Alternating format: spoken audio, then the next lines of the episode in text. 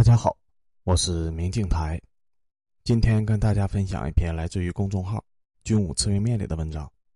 题目是“宣布成为核武国家，东亚狠人朝鲜干过哪些震惊世界的狠事儿”。文章发表于二零二二年九月十一日。九月八日，朝鲜的最高人民会议通过了一项法律，载入朝鲜使用先发制人核打击来保护自己的权利。正式宣布朝鲜成为拥有核武器的国家，并且表示朝鲜不会进行任何的无核化谈判。看这话说的硬不硬气？提起东亚，很多人的第一印象就是火药桶和怪物房。在这个强手如林的地缘板块当中，各方的势力的手中都握有一根或大或小的狼牙棒，随时准备挥出去把仇家给打死。然而，恰恰是因为这样的实力对比，使得整个东亚。得以在朝鲜战争结束以后，虽然彼此之间高度的警惕，但也保持了整体上的长期和平。因为在这个牌局中的各方势力都很清楚，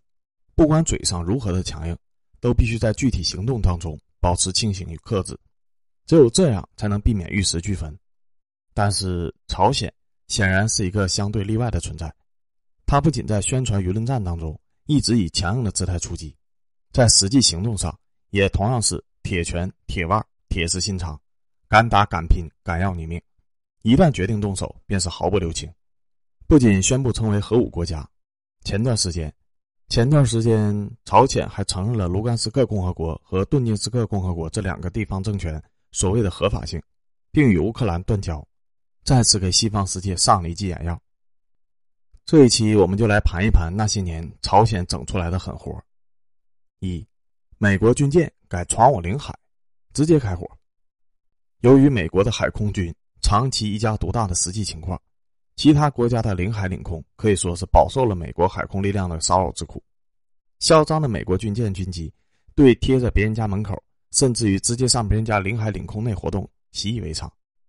由于多方面原因的综合考量，包括我国在内，有诸多的国家在大部分的情况下对美军的行为，基本上采取的都是不动枪炮的软驱离。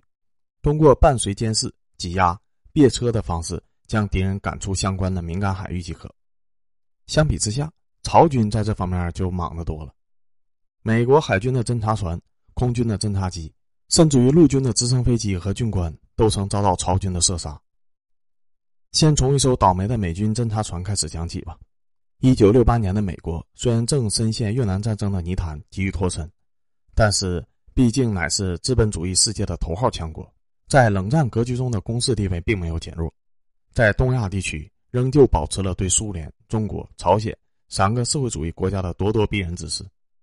给予韩国的联合军演以及对东亚社会主义阵营的海空军侦察频繁进行。这一时期，朝鲜的自身实力在中苏两国的加持之下，恰好也发展到了一个高点，颇有一种随时可以再次南下，趁美军的主力陷于越南而统一半岛之架势。正是在这一年的一月二十一日，三十一名精锐的朝鲜特工越过了军事分界线，对韩国总统驻地青瓦台发动了斩首行动。这次偷袭虽然没能杀死时任的韩国总统朴正熙，但是却深刻的影响了当时的半岛局势，加剧了双方的紧张对峙。就在这次意图斩首韩国最高统治者的袭击行动发生之时，当时美国海军最先进的普韦布洛号电子侦察船。正在朝鲜附近的海面执行电子侦察任务。按照一般的常理来说，在双方实际上已经爆发交火事件的情况下，还将如此宝贵重要的侦察单位置于敌人的近海活动，实际上是非常冒险的行为。但彼时头铁异常，已经在海上横行惯了的美国海军，并没有做出相应的部署调整。一月二十三日，普韦布洛号非但没有因为地面局势的骤然紧张而远离朝鲜的海岸，反而是变本加厉。直接前进至朝鲜东海岸约十二海里处，打开了各种电子侦察设备，明目张胆的对朝鲜进行情报工作，相当于是直接对朝鲜起脸输出了。这一次，朝鲜选择采用了最直接的武力方式予以回应，在两架米格二十一战斗机的掩护下，多艘的朝鲜鱼雷艇和潜射艇高速的前出，迅速包围了普韦部落号，并对逃跑中的普韦部落号直接开火射击，威逼其停船投降。面对突然杀来、气势汹汹的朝鲜快艇，毫无心理准备的普韦部落号他的应对只能用惊慌失措、进退失据来形容。全船大量的机密设备和情报文件，绝大部分都没来得及销毁。为了防备敌人而装备的大口径机枪，在朝鲜发动突袭的时候，不但没有人值班，甚至连蒙布都没有撤去，就连机枪的弹药也还存放在甲板之下，整船毫无还手之力。更为坑爹的是，原本应该成为普韦布洛号坚强后盾的美国海军，在整个过程当中也完全处于梦游的状态。第七舰队手里面能够提供支援的基地，以及航母上面均没有合适出击的战机，只能听凭普韦布洛号在前线挨锤。在一阵追逐过后，普韦布洛号一人被打死，多人受伤的情况下，选择停船投降，整船八十二名官兵成建制的做了俘虏。该事件发生之后，无疑让整个美国海军上下暴怒如雷，因为这不但伤害性极强，而且侮辱性更强。为了报复朝鲜。美国国内出现了很多强硬的声音，有的要荡平朝鲜的海军，有的要对朝鲜展开大规模的轰炸，甚至还有要动用核武器直接灭了朝鲜的提议。不过，在随后的谈判当中，出于对现实局势的考量，美国最终选择了接受朝鲜的条件，承认入侵朝海领海这一错误，并向朝鲜道歉，以换取被俘人员的回归。时至今日，普韦部落号仍然作为朝鲜对美斗争胜利的战利品。而停靠在朝鲜的博物馆当中。有趣的是，尽管该船已经被朝鲜人民军俘获了很多年，但是美国海军至今仍然把它作为现役船只保留在册当中。因此，这艘船目前是美军唯一一艘被别国俘虏的现役军舰。能让美国服软的原因是很多方面的，除了朝鲜背后的两个大国让美国有颇多的顾忌以外，越南人民军几乎是在同一时刻在中南半岛上。发动了声势浩大的春节攻势，也让美国人深感力不从心。毕竟，单一一个越南就已经让自己焦头烂额了，要是再加上一个本身就更能打，而且真的会引来中国直接出兵的朝鲜战场，那就真的成为无底洞了。除了在六八年扇了美国海军一嘴巴以外，在六九年，朝鲜空军又对美国海军的脸上直接来了一脚。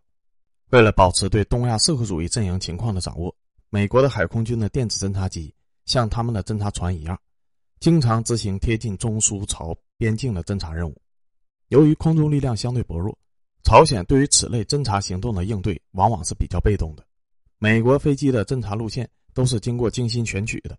他们专挑那些没有朝军高性能战机和防空系统覆盖的地区下手，让朝鲜的防空力量望空兴叹。为了给美国人来一个。Surprise, motherfucker！朝鲜空军整了个狠活你不是天天盯着我的飞机调动情况看吗？那我就把战机拆了，通过陆地运输的方式运到设福特机场组装起来，等你上钩。两架在当时来讲十分新锐的米格二十一战斗机，就通过这样的散件运输方式，神不知鬼不觉的被从陆地上调动到了朝军的东海岸基地。一九六九年四月十五日，正当隶属于美国海军的一架。呼号为深海幺二九的洛克希德 EC 幺二幺预警机，在朝鲜东北方的日本海上空执行侦察任务。两架待命许久的朝军的米格二十一战机悄悄出击了。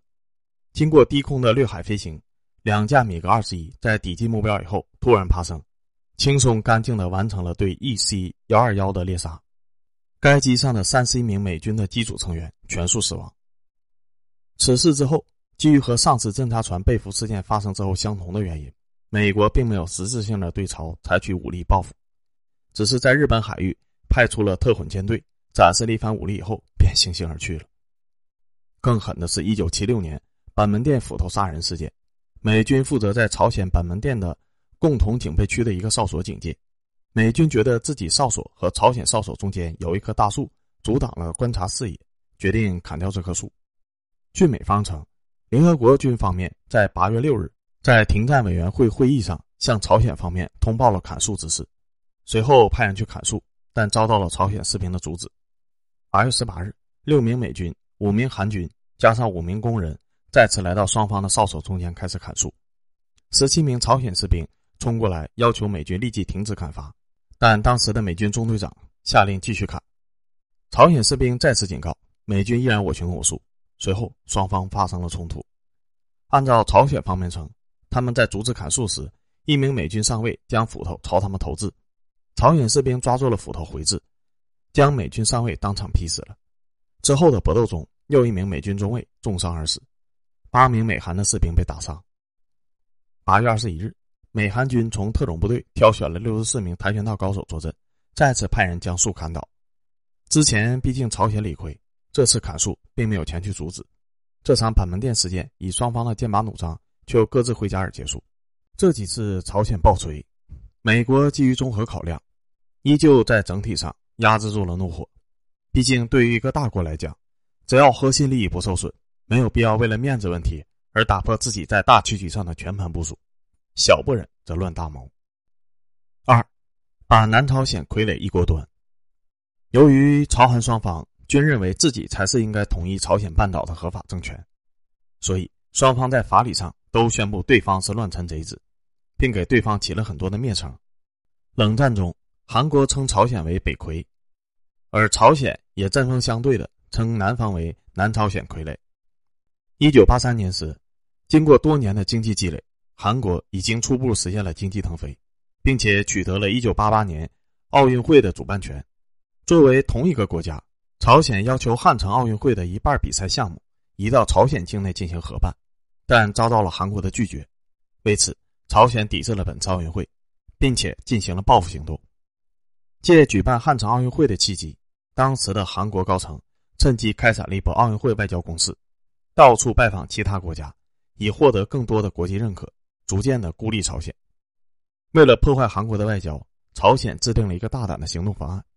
派出了特工，趁韩国总统全斗焕在外访问之际，直接将其从肉体上予以消灭。朝鲜认为，一旦全斗焕被暗杀，那么便会在韩国社会引起共产革命。如果韩国军队向北进军，那么朝鲜亦可以借此反击并解放韩国。这一暗杀的行动地点就定在了缅甸。按照那次访问的外交行程，韩国代表团将和陪同的缅甸官员一道于一九八三年十月九日共同拜谒昂山将军墓地。执行此次任务的朝鲜特工提前将遥控炸弹安装在了拜谒会场。可能是由于朝鲜人的行动计划过于出人意料，当然也可能是由于韩国和缅甸的安全保卫特工水平太菜了。当时负责双方首脑安保的人员均没有在事先的场地安全检查中发现有关炸弹的蛛丝马迹。上午十点二十八分，负责引爆炸弹的北朝鲜特工人员错把韩国驻缅甸的大使的坐车误认为是韩国总统全斗焕的，随即引爆了炸弹。这次爆炸取得的杀伤效果相当的惊人，当场就炸死了二十一人，炸伤了四十七人。在死者当中，包含一名韩国的副总理以及三名部长、两名次长、驻缅大使、总统秘书室长、总统经济首席顾问等等，可谓重创了当时的韩国内阁。全斗焕本人则因为晚到了两分钟而幸免于难。此事发生之后，迅速震惊了亚洲政坛，韩朝之间互喷对方为事件的主谋。而缅甸则全力投入了案件的侦破工作，最终缅甸方面击毙了一名朝鲜特工，抓获了两名，并公开了对两名被抓的朝鲜特工的审判过程。此事也直接导致了缅甸和朝鲜的全面断交，直到二零零七年才恢复。当然，韩国总统全斗焕直接回国结束了外交行程。三，绑架日本民众回国，培养顶级特工。在一九七零年到一九八零年代很长的一段时间里。日本时常发生普通的民众失踪案件，比如十三岁的女初中生横田惠在放学的途中在海岸边失踪，有三对情侣傍晚在海岸边散步的时候失踪。一九八七年四月二十九日下午，大韩航空八百五十八号班机在安达曼海上空飞行的时候突然发生爆炸，机上一百零四名乘客和十一名机组人员全部遇难。经过调查，这次事件的嫌疑。被锁定到了一对伪装成日本人的朝鲜特工身上。金贤基被逮捕之后供述，他之所以可以伪装成日本人，是因为他有一名叫做李恩惠的日语老师，负责教他日语和日本人的生活习惯。这个李恩惠正是被朝鲜特工从日本绑架而来的日本公民田口八重子。金贤基的口供揭开了日本政府同朝鲜政府之间的拉锯关系。经过长时间的交涉，二零零二年九月十七日。在平壤举行的日朝首脑会谈中，朝鲜首次承认了之前的绑架日本人事件。这些日本人很多都是在日本本土被朝鲜特工绑架到特工船上，从海路运回朝鲜的。他们被绑架之后，大部分负责协助朝鲜的特工学校，训练外派特工的日语和日本知识。在会谈当中，朝鲜政府向日本道歉，并表示已经承办了事件的责任人，而且保证今后不再会发生类似的事件。日本政府方面认定的被绑架的日本人数为十七人，朝鲜则表示有十三人，其中八人已经死亡。二零零二年十月十五日，五名被绑架的日本生还者回到了日本。绑架日本人一事，虽然为朝鲜特工培养工作提供了很多助力，但显然让朝鲜背上了极为严重的道德包袱，也为诸多的日本平民家庭带来了无尽的苦楚，是一件显然不应该发生的不人道事件。身在东亚，政治体制却极为特殊的朝鲜，在强敌环视的环境下，形成了一套独特的生存哲学。对他而言，用超强硬回应强硬，用超威慑回应威慑，已经成为了一条行动纲领。在可见的未来，朝鲜必然还会整出各种各样的狠活，这十分值得我们继续留意观察。